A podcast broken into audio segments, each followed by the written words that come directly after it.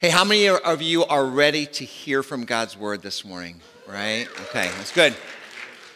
So, those of you online, watching online, those of you who are here, that's why we are here this morning to hear God speaks to, speak to us. And God speaks to us through a variety of ways, but primarily, God speaks to us through His Word, through the Bible. Um, it's God's Word to us and so we open it and on a weekly basis and we study it um, and we refer to it. Um, we preach and teach from it because that's the way that God speaks to us. Primarily through the Word as the Holy Spirit, God's presence on earth today causes it to come alive in our hearts. Otherwise, it's just words on a page. Um, when God's Holy Spirit doesn't do His work in our lives and we're not open to that. My hope is this morning that you guys that are here, um, that you will be um, participants with this story this morning, um, that you will listen and that you will ask yourself the question where do I see myself in this story? Um, as I teach from Acts chapter 19 this morning, you will engage, you'll follow your notes, and that will help you stay on track, and it'll actually help me stay on track. Um, and you will ask yourself that question again where do I see myself? Who do I identify with in the story? There's four different groups of people or persons in this story. Um, this is not necessarily on your notes, but I want you to think about this this morning. Um, there's four different groups of people that you might identify with. Uh, one is the Apostle Paul, um, and he's kind of the primary character in the story that, that enters in at the very beginning. So, one is the Apostle Paul. Uh, the second group of people or persons that you might identify with are uh, newer believers um, that Paul is going to speak to as soon as he gets to the scene, the city that he's going to. So there's a group of newer believers. Newer believers whose understanding of God and the Holy Spirit in particular um, is incomplete. Like how I said, in particular. So that was weird. So but in particular, their understanding of the Holy Spirit is incomplete. They're very unfamiliar. And some of you in here this morning, you're like, oh, yeah, I don't know. The Holy Spirit stuff, like, is this Casper the Friendly Ghost? I'm out of here. I'm leaving this church, right? So these newer believers were really unfamiliar with the Holy Spirit working in their lives. That's the second group, and that's some of you in here. The third group of people uh, in this story, um, it's about seven guys, seven sons, and they're called the seven sons of Sceva. And they were familiar with Paul, who we first mentioned, and they're familiar with Jesus, but they didn't know Jesus. In other words, they didn't have a relationship with Jesus. They weren't followers of Jesus Christ. They were familiar with him. And that's some of you. Some of you listening online, You've been, been around Christianity a long time and you're really familiar, but that's about it. You've never chosen to take that step to become born again, to invite Christ into your life. The third group of people, or excuse me, the last group of people um, are believers in the church who recognized that they had things in their past that they loved things in their past that they held on to that were opposed to what it means to follow Jesus Christ. They were Christ followers. Some of us are like this. They were Christ followers, but there are things that we hold on to that are diametrically opposed to what God tells us through His Word, what it means to follow Him, to be a follower of Jesus Christ. That's some of you guys here. You're like, oh, yeah, I got, I got stuff in my life that I'm holding on to from my past. I love it. And I just, I love it, and I'm, I just can't let go of it. And I know I find it valuable, but I know that it's, it's not God's best for me. And some of you guys are going to identify with that group of people. So as you listen, there's four groups Paul, these newer believers, the seven sons of Sceva, and then these Christians who were holding on to their past. I want you to ask yourself that question as you listen who do I identify with? And it might be multiple people. So let me read to you, starting out in Acts chapter 19. And I want to remind you that um, this is written in about the year 54 AD. And so sometimes I, I like to remind, I like to write like that in my Bible, um, like years and stuff, because I forget. You know, takes me about 10 minutes to read from Acts chapter 1 through Acts chapter 19. Remember, a guy named Luke, who's a physician, he's documenting the birth of the church, and he's writing a letter to a guy named Theophilus. We like to call him Theo. And so Theo was going to get this letter, and he was documenting these things because he wanted Theo to be sure of the things that were being taught to him. So Luke is a physician, and he's writing this letter telling about all these things taking place. In particular, at this point in time, the church is about 25 ish years old. So, you know, you read, you read, you know, 19 chapters and you can do that in 10 minutes. But it's actually 25 years of history that's taking place. And Dr. Luke is telling about a guy named Paul who had been a persecutor of Christianity. He had been a persecutor of Christians. And Jesus appears to him on a road. He has a vision. Jesus appears to him. He figures out, having this encounter with Jesus, that um, that Jesus is really the Son of God, that he died on a cross, he really rose again, and he commits his heart and his life to Jesus Christ and begins following and pursuing Jesus. And Paul, in fact, becomes probably the greatest missionary Christianity has ever known.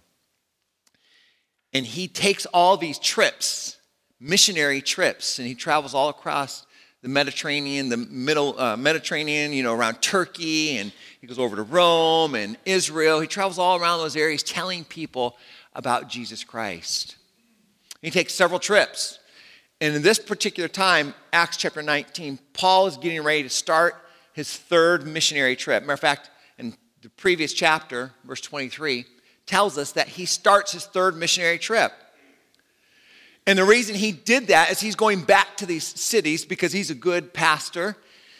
And he's going back to these cities and he's making sure that they're being taught the right things. And he had people that were opposed to him and that were telling the church the wrong things. So Paul goes back to tell them the right things, to reaffirm the things that he had taught them. And he goes back to one city in particular called Ephesus.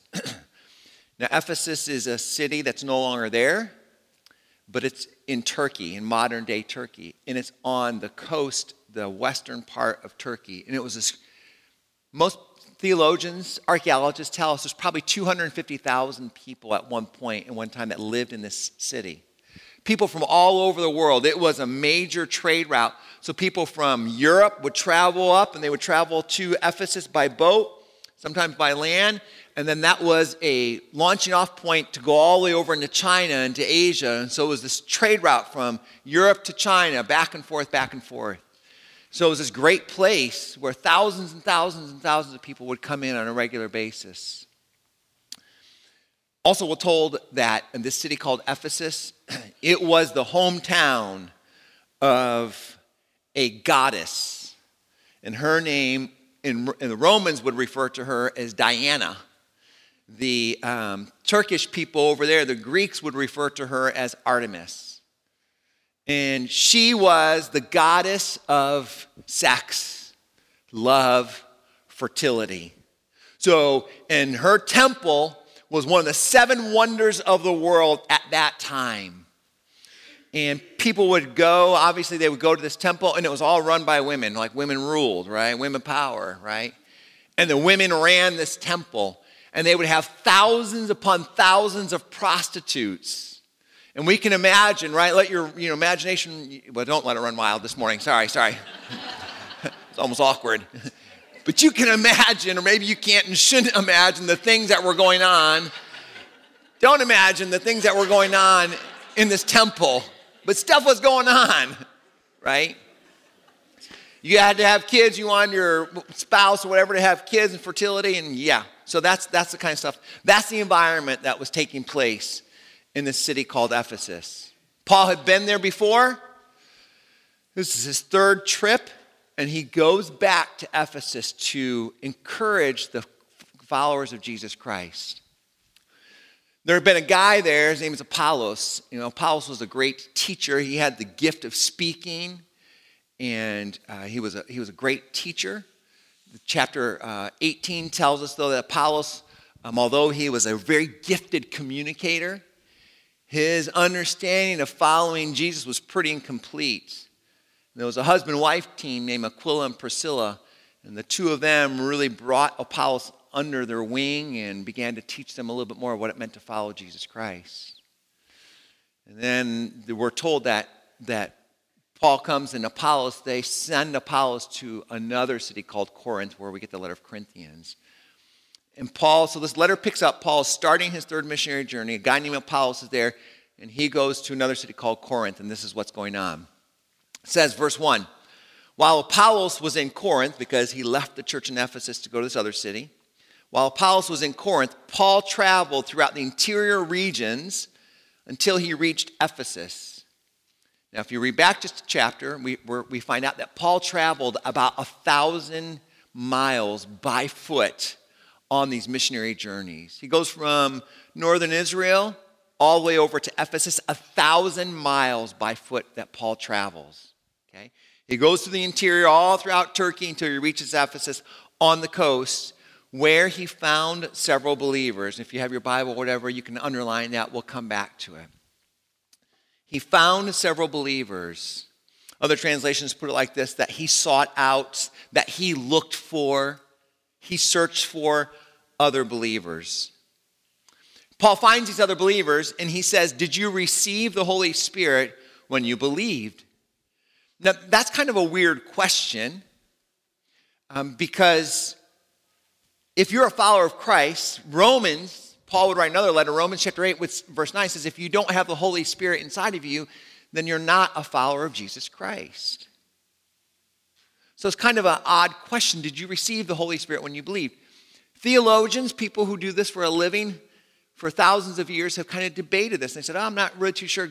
What does Paul mean? Because it says when you believed, that word believed is used 20 times in the book of Acts. And every single time it's used, it's used in reference to believing in Jesus Christ. So it seems like he's talking to people who have believed, who've trusted in Jesus Christ. But he sees something that's missing in their lives, and it seems to be the Holy Spirit is missing in their lives. Paul that something's missing. He's like, Did you receive the Holy Spirit when you believe, when you became a follower of Jesus Christ? Some theologians say they're not really Christians here at this point in time, and that's plausible. It's possible. But I think because that word believed, and every time it's used in the book of Acts, it refers to Christians, people who have trusted Christ. But he notices something about the Holy Spirit working in their life is missing.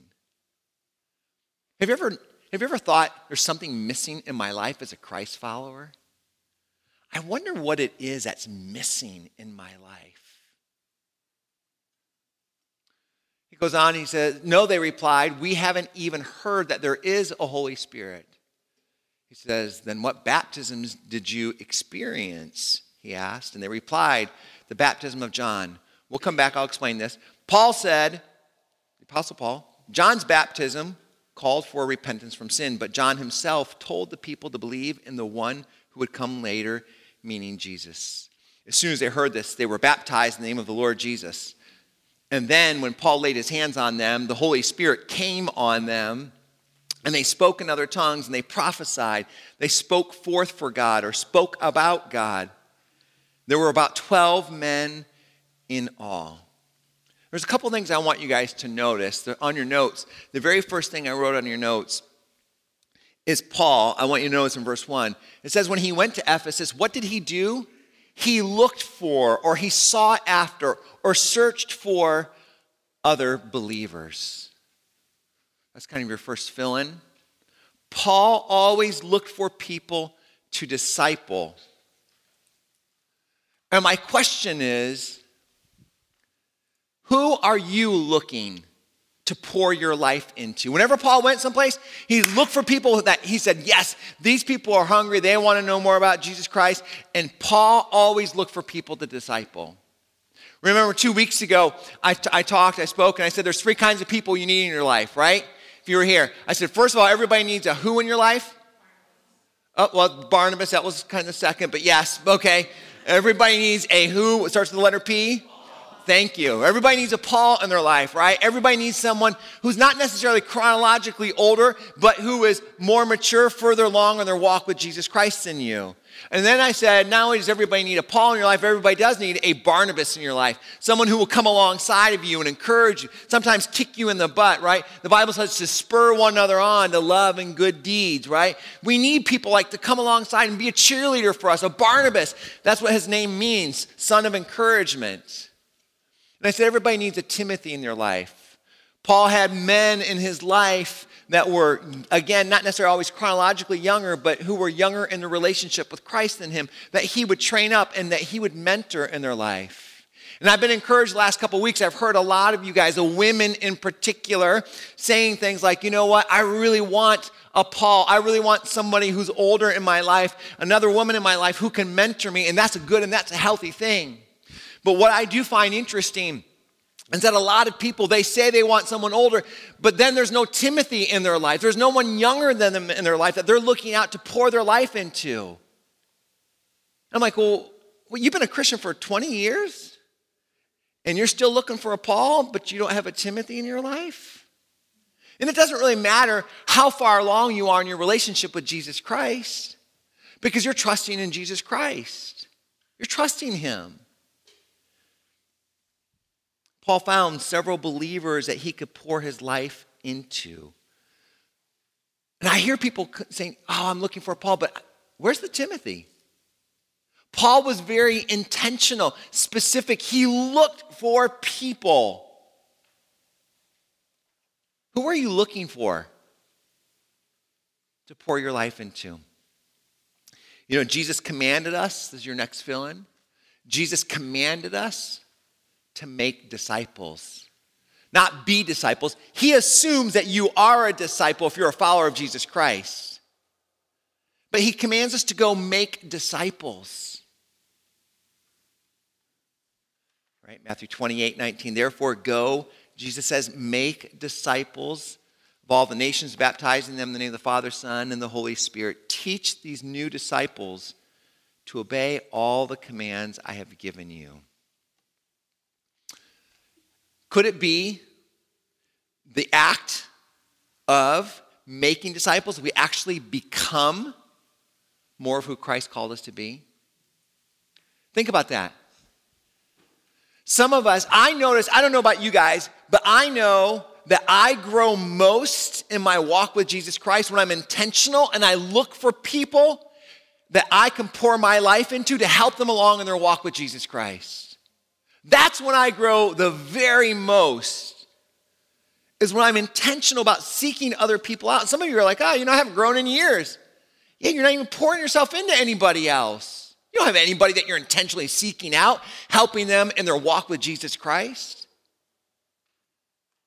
You know, and you can, that same kind of concept, you can transfer it over to a lot of different other areas of our lives and things of mentoring at work or things of mentoring and helping other, coaching other people in sports. You name it on and on and on. You find that's when you grow the most. I love our, um, my, our, our alpha that we do on Thursday nights.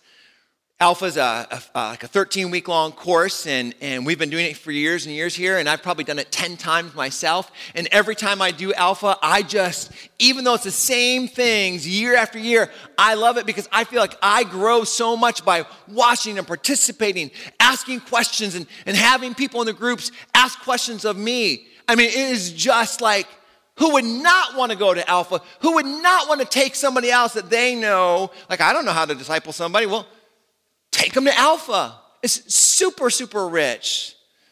My buddy Herschel and Kim are here. And right now, this quarter, we, we only have two people that are super consistent, and that's fine with me. I love spending time with Kim and with Herschel week after week because we get to talk about Jesus and walk together. And there's nothing more rich than being intentional about pouring your life into somebody else. It's funny, this past Friday night, Debbie and I and uh, another couple in our church, we went up to. Um, to Ann Arbor to go to a Catholic church, to go to a worship night in this Catholic church. And it was great. It was super rich and it was just peaceful and it was really, really good. But one of the things that I thought was so interesting is I walked into this Catholic church and they have, you know, things, you know, whatever. Is, I don't know, tracks. That's what you call them. They had all this kind of stuff, all, you know, in, in an area. Catholic church has tracks, right? And one of the things that they were pushing, even when you went and sat down in their benches, and, you know, uh, I noticed they had tracks all over the place about Alpha. And they want people to come to know Jesus Christ and to follow Jesus Christ. And so they're telling people about Alpha. I'm thinking, oh, man. I, man, I, I hope that people in North Point will be like, oh, God, help me to stop being so selfish with my time. Help me to stop being so selfish with what you're doing in my life. Help me to stop thinking so little of myself. That's pride, a negative form of pride, that I'm not willing to pour myself into somebody else. Because you command us, you tell us, Jesus, to go make disciples. Help me. I want to be like Paul, and I want to pour my life on somebody else because I, I also know, Jesus, that's when I'm going to grow the most. I'm going to quit whining and complaining the fact that I don't have a Paul, someone older than me. Go do it for somebody else. Quit complaining. Go do it. Listen to scripture, and you'll grow. And then maybe somebody will seek you out too at the same time. Trust Jesus with it. Going on, Paul asked these disciples, these new believers, he asked them a question about the Holy Spirit. Paul noticed something missing in their life. And again, for some of us in this room this morning, we've been a Christ follower for a long time, but we haven't really been taught or thought about the Holy Spirit at all. We haven't even been thinking about it, thinking about Him working in our lives. I wrote Paul's question to the believers refers to the filling of the Holy Spirit. And the Holy Spirit comes and he fills our life. This is your filling for guidance, for ministry, for power. Right? Acts chapter 1, Jesus talking, he says, When the Holy Spirit comes upon you, you will receive power and you will be my witnesses. Part of the way you know, oh, there's something missing in my life, there's some kind of power and authority in ministry, because I don't witness to anybody. I don't tell anybody about when you're filled with the Holy Spirit like that, you can't help but tell other people about Jesus Christ. Has anybody ever experienced that? Raise your hand. Okay, about three of you. Okay, good. Okay. I mean, that's what happens. When you're filled with the Holy Spirit, you have this power, this guidance. The Holy Spirit teaches us, comforts us, come along, comes alongside of us. And I think that's what was going on with these believers here. They, they, their understanding of the Holy Spirit was really incomplete. They really didn't know that the Holy Spirit was available to them, even. I wrote in my notes or on the slide have you ever wondered what was missing in your spiritual lives? Have you ever considered it was a relying on, a filling of the Holy Spirit? Not to be, because there's two Catholic references, but, you know, um, sorry about that, but, you know, there's a, there's a book um, by a Catholic priest, and I love the title of his book. It's called Intoxicated by the Spirit. He's just talking about this overwhelming filling and presence of the Holy. This is a Catholic priest talking about this. Oh, when the Holy Spirit comes upon your life, you can't help but be a witness for Jesus Christ. And I don't know what that looks like in your life. You know, I, I, I, think it's okay for me to share this second service. There was a guy in our first service, his name is Ben. And I just met Ben a couple weeks ago. And um, in about, I don't know, several months ago, this past fall, I was uh, over at Roger and Kristen's uh, auto shop. And I see these pictures on their wall, and it's, it's of rocks and hearts. And I'm like, what's going on here? This is they're like, oh, yeah, there's this guy, his name's Ben. He takes pictures of rocks. He finds rocks with hearts, and yeah, that's his thing. I'm like, okay, that's weird. So, you know, but that's his thing. And next thing I know, Ben shows up at our church about a month or so ago. I don't know who he is. I'm just talking to some guy out in the you know sidewalk like I do, and he pulls out this rock. He's like, hey, look at this. I'm like, okay. He's like, yeah, it's a heart. I'm like, oh, yeah, it kind of is a heart, you know? He's like, you want it? I'm like, well, not really, but you know, what am I going to say? You're new to our church. No. I take the rock, you know. He's like, yeah, I find them everywhere. I'm like, really? He's like, yeah. And he starts sliding through his phone, showing me, you know, hearts and, and tree stumps and, you know, it's just weird. I mean, hearts everywhere, right?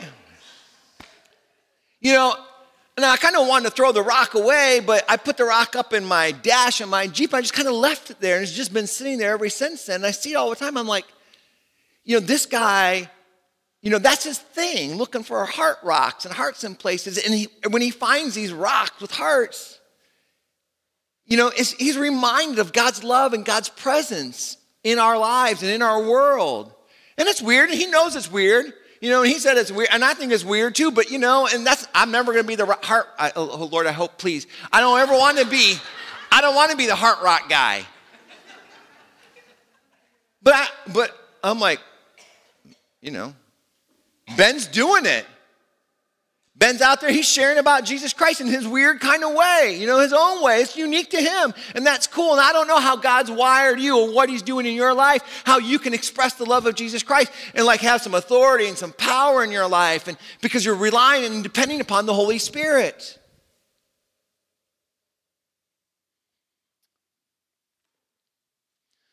So Paul's questioning them Have you been filled with the Holy Spirit when you believed? We're told that you'll receive power when you believe. And they had some outward manifestations of that happening. And, and I don't know, sometimes when you get filled with Spirit, things are going to happen. You know, nothing that ever you can't control, like because, you know, God says the Holy Spirit doesn't work in our, in our lives like that where we can't control it. We can't control what's happening. Some people are, are overwhelmed with emotion. They just feel the, the, they feel the presence of God in life like they've never felt before. Some people hear God more clearly than they've ever heard God before. Some people just have a love for other people like they've never had before. I don't know exactly how the Holy Spirit's going to work in your life. But the question is, is have you been filled? Have you been intoxicated by the Holy Spirit's power and presence in your life? Let me go on here. Verse 8 says, Then Paul after he prays for these, these 12 people and they get filled with the Holy Spirit, right? That was what was missing in their lives. Then Paul went to the synagogue and he preached boldly for the next three months, arguing persuasively about the kingdom of God. Now, I underline that because I want you guys to think about this. Paul goes, and what does he talk about? What is important to Paul when he goes to the synagogue and he preaches there and teaches there and talks there? He's talking about the God's kingdom. And I find Christians, they want to argue about so many things in life, and most of it has nothing to do at all with God's kingdom. I'm like, oh, that's weird. Why is that so important to you when it has nothing to do with God's kingdom? This translation, the NLT says that he argued persuasively. Other translations say that he contended, he had conversation, he had dialogue. There was this conversation that was taking place for three months as he went to the synagogue about the kingdom of God. What do you argue about with people around you? What do you have conversation about that you're passionate? What does that have to do with God's kingdom? But some became stubborn, rejecting Paul's message in public speaking against the way, against following Jesus. So Paul left the synagogue and he took those same believers, he took them with him. I wrote in my, in my notes that Paul was on a mission. Do you live your life on mission? Is your focus on the kingdom of God? What's your mission? And how are you living it out? Do you have the power of the Holy Spirit in you that's helping you live that mission out? Are you intentionally seeking other people out? Are you intentionally being filled with the Holy Spirit in your life? Paul goes on, or actually Luke goes on as he's documenting this and says, talking about Paul, after he left there, says, then he held daily discussions at the lecture hall of Tyrannus. This went on for about for the next two years. So Paul would go He, you know, Paul was the Apostle Paul, this guy who persecuted Christians, who wrote 13 letters in the New Testament. This guy named Paul, who was a persecutor of Christians, who decides, who Jesus appears to him, he changes and he follows Jesus Christ. Paul was a tent maker by trade, so he literally would make tents. So typically, a work schedule was, was like this during the life of Paul. People would get up in the morning, they would work from, from like 7 a.m. till about 11 or 12 o'clock ish, the hottest part of the day, from 11 or 12 until 4. They'd all have a siesta. They thought it was Mexico. They'd all go home, they'd have their lunch, they'd do all those kind of things. Then they would go back to work in the evening. Then they typically would work till about 9 p.m., something like that. Well, Paul, he would get up in the morning and he would go and he would make his tents. He'd have his sweatband on. He'd have his tent making, leather making tools on, all that kind of stuff. He'd make tents and then he would go and he would teach from typically 11 ish or whatever until 4 o'clock every day in this lecture hall. For about two years, Paul did that. And it says that people all throughout the province of Asia, Jews and Greeks, heard the word of the Lord. Why all throughout that area? Because remember, it was a place where everybody came to. It was this super transient place. So people would come and people would go, and they would go all over the world. Paul would teach them and tell them about. He would go in the public places where he knew people would be. Paul just didn't show up in his little Christian holy huddle all the time and you know, talk about Jesus there. Paul would go on the campus.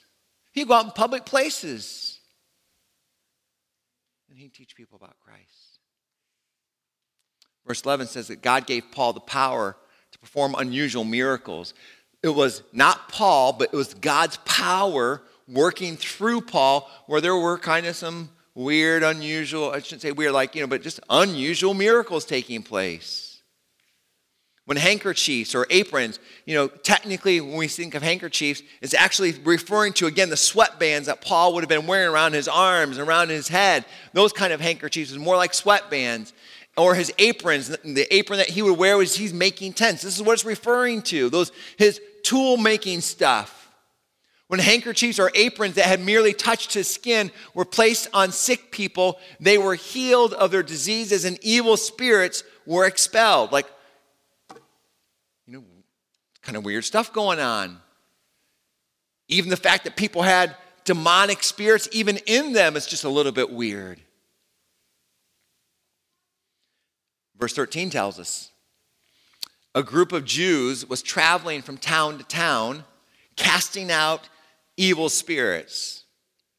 They tried to use the name of the Lord Jesus in their incantation, saying, so these itinerant traveling preachers, these Jewish priests, would go from town to town, and they were casting out evil spirits, trying to at least cast out evil spirits out of people.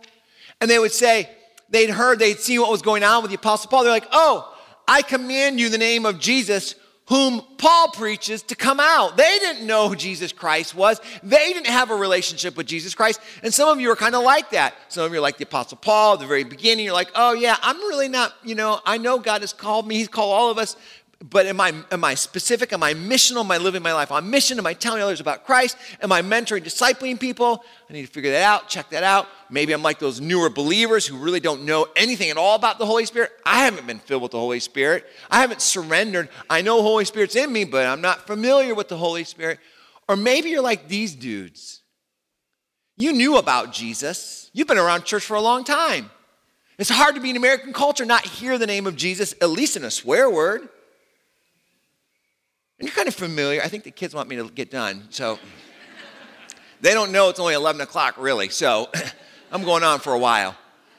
But maybe you're like these dudes, the seven sons of Sceva. You know, you've heard about Christianity, you've heard, but you haven't surrendered your life to Jesus. The seven sons of Sceva, leading priests, were doing this, saying, hey, you know what? In the name of Jesus, whom Paul knows, Come out of these people. They didn't really know Jesus. Seven sons of Sceva, leading priests, were doing this. But one time when they tried it, the evil spirit replied, I know Jesus and I know Paul, but who are you? Then the man with the evil spirit leaped on them, overpowered them, and attacked them with such violence that they fled from the house naked and battered. The Bible's filled with streakers. I tell you guys that all the time.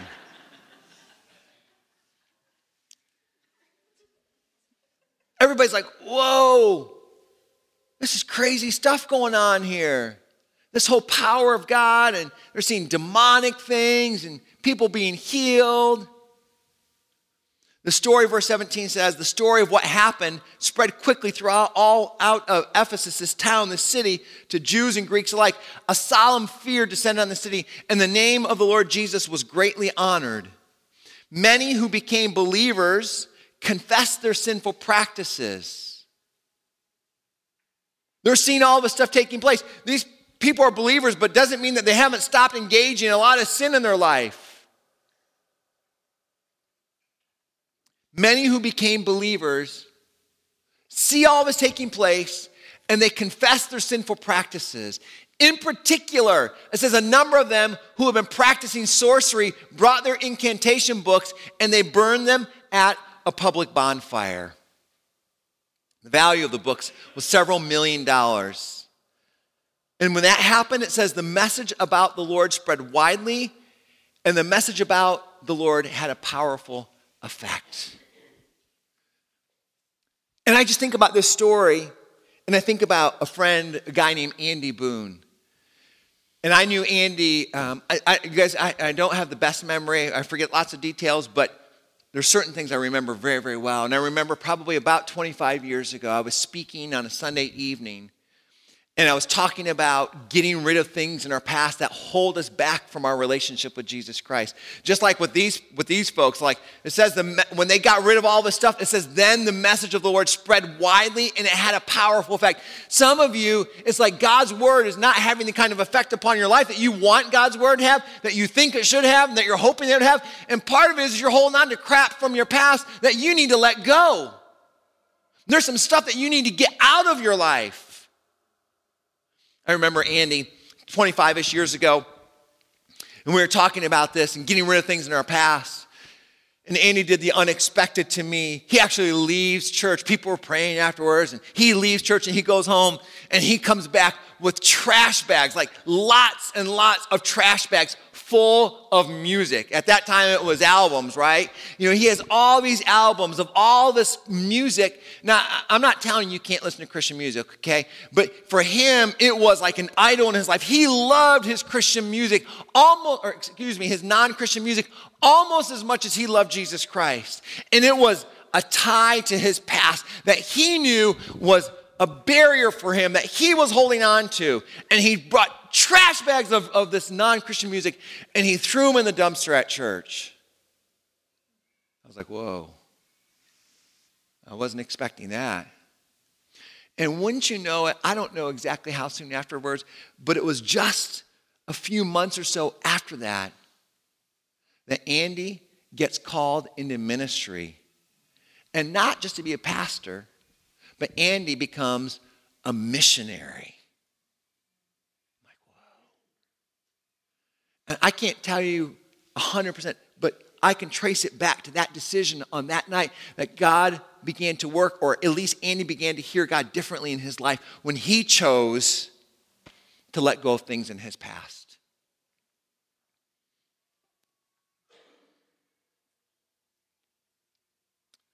Paul was on a mission. Do we live our lives on a mission?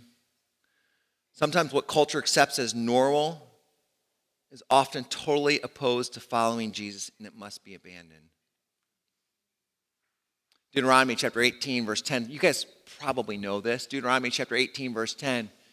Right? Old Testament passages says, Do not let your people practice fortune telling or sorcery or interpret omens or engage in witchcraft. Like, hey, like if you're going to see your local you know, uh, fortune teller like you go see a therapist, then the Bible's like, you know, you shouldn't be doing that. All of a sudden, you're opening up doors and avenues and allowing yourself to be influenced by demonic presence and demonic power. If you're like messing with your Ouija board and, you know, living your life by your horoscopes, like the Bible is super, super clear. But our culture says all that stuff is fine. Or cast spells, or function as mediums, or psychics, or call forth the spirits of the dead. Anyone who does these things is detestable to the Lord. Oftentimes, what our culture says is normal is often totally opposed to Jesus and must be abandoned. What are you holding on to in your past? What are you allowing into your life that's opposed to what, what it means to follow Jesus Christ? I think I asked that question. What are you holding on to that's interfering with the relationship with Jesus? What do you need to do to take seriously today? You know, Jesus says, well, First Peter chapter 2, Peter's writing, and he says the following He says, Abandon every form of evil, deceit, hypocrisy, feelings of jealousy and slander. In the, name, in, the same, that, in the same way that a nursing infant's cry for milk, you must intensely crave the pure spiritual milk of God's word. But we don't crave God's word. Oftentimes we crave things that's opposed to following Jesus Christ. For this milk will cause you to grow into maturity. And again, some of us were like, we're stuck in the past. We're not growing, we're not maturing because we're seeking other things. Fully nourished and strong for life. Jesus in Matthew 5:30 says, Hey, if there's things in your life that's caught you like Jesus, like get serious. If there's if your right hand's causing you to stumble, then cut it off. And he doesn't mean literally cut your right hand off, but spiritually, if there's sin in your life, there's things in your life that's holding you back, then cut it off. Get rid of it. Get it out of your life. What's holding you back? What's interfering with God's word having a powerful effect upon your life? Who do you identify with in this story? Let me close this in a word of prayer, and I think Gabe will probably come. Just heads are bowed, eyes are closed, just because it's private, you know, uh, just a moment for yourself um, between you and the Lord. And I want to ask you um, for you to ask God to examine your heart and some of you are sitting here this morning and you have not been very missional in your life. You have not been intentional. You have not sought out other people to disciple.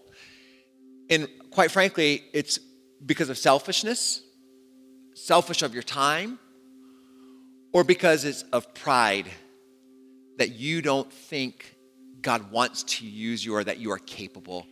And I know that doesn't sound like pride, but it is. It's a negative form of pride. It still is all about you.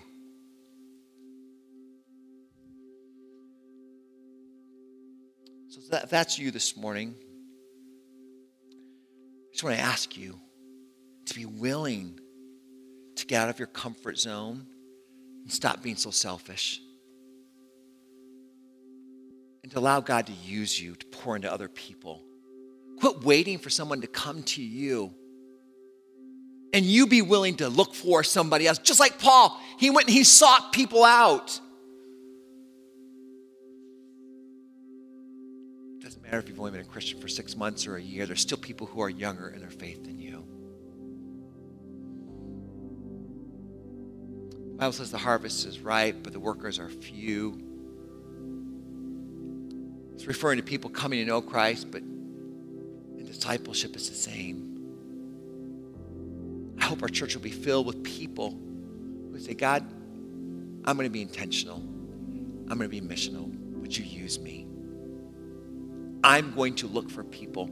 Some of you are here this morning and you have this whole the whole Holy Spirit talking about him makes you uncomfortable, you don't understand, you don't know.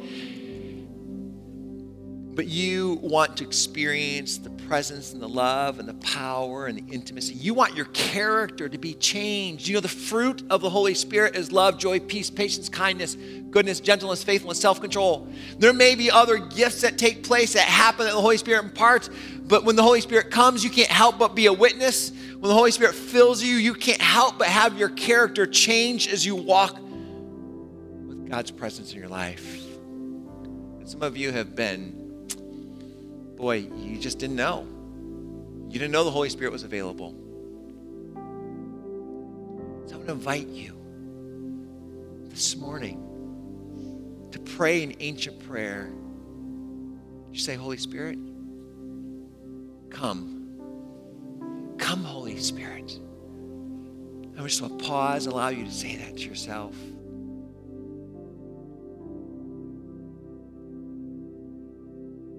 Holy Spirit, all across this room, in your gentle,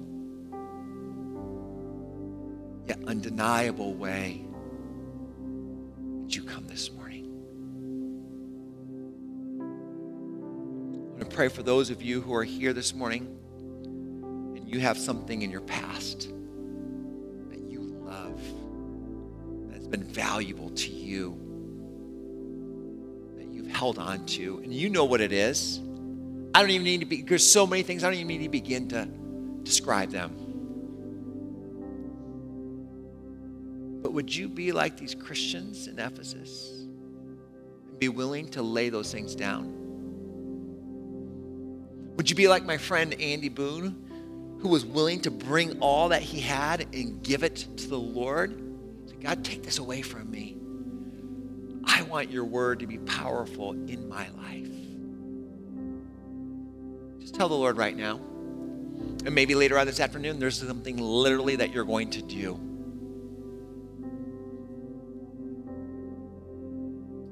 I'm not saying it's going to be easy. Those incantation books worth millions of dollars. Don't hold on to your past. You've been wondering what kind of soul ties you have to your past. It's probably what you're thinking about right now.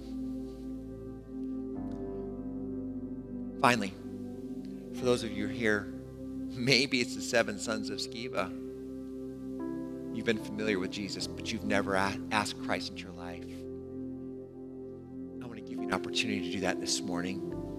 Whether you're here in the room or you're listening online, just yourself, you can pray this prayer. Jesus, this morning, I invite you into my life to be in charge of my life, Jesus. I surrender my heart, my life, my thoughts, my words, my actions to you. I don't understand it all, Jesus, but I want to follow you. I believe you want what's best for my life, and I want to know that. And I want to follow you, Jesus. Would you forgive me of my past, all of my sins? Would you wipe that slate clean in my life? I want to start over with you, Jesus. I believe you died on the cross for me. You were buried and you rose again and you're living now. I want to be born again. I want to have spiritual life in me. I want to be in relationship with God the Father. So, Jesus, I invite you this morning to come into my life. I don't want to just be familiar with you, Jesus, but I want to be in relationship with